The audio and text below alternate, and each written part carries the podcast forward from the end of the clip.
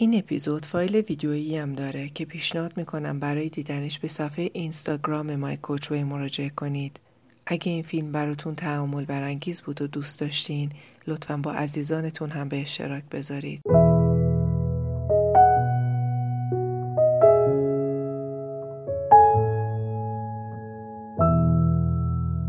حال برای چی مجازاتم می‌کنه و آینده برای چی قرار مجازاتم کنه مطمئنم نتیجه جواب دادن به این دو سوال می‌تونه داشتن زندگی بهتری باشه.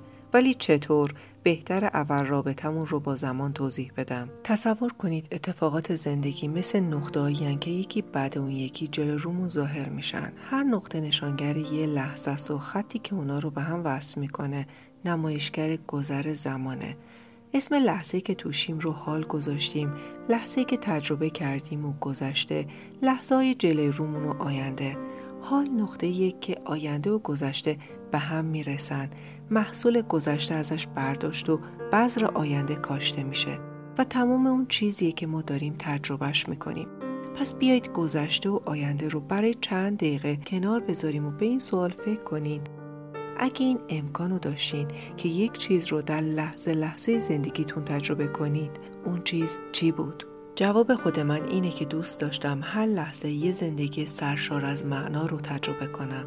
بیایید حال آینده رو با هم تصور کنیم. خطی که تمام این نقاط رو به هم وصل می‌کنه اسمش رو می‌ذاریم محور معنا. متوجه شدم هر چقدر زندگی میگذره و مشغله بیشتری پیدا می‌کنم آشفتگی زندگی من بیشتر میشه دیگه خیلی سختتر میشه که معنا رو تجربه کنم. وقتی بچه بودم چه راحت توی تجربه لحظه ها غرق می شدم ولی الان که آدم بزرگم چه ذهن پراکنده ای دارم.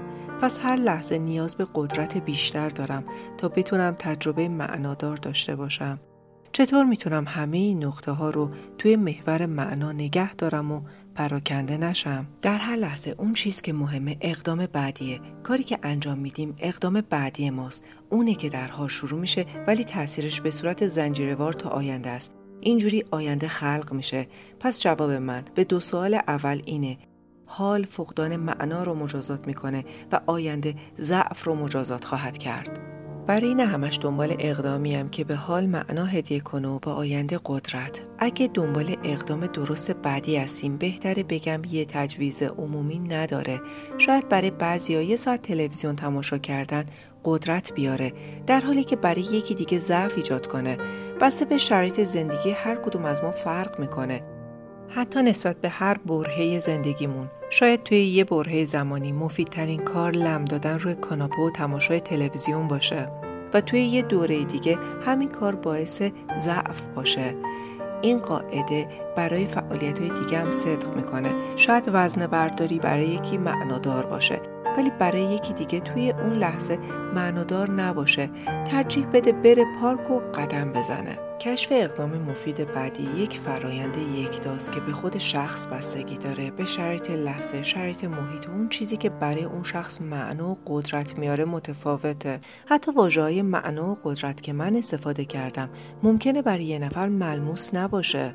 اما فکر می‌کنم مشکل اساسی همه ما به این تصویر و این دو سوال برمیگرده. حال برای چی مجازاتم می‌کنه و آینده برای چی مجازاتم خواهد کرد؟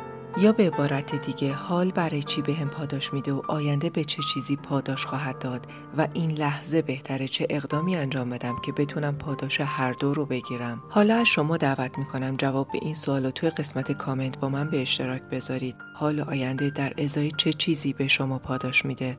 مثل همیشه سپاسگزارم از زمانی که گذاشتین.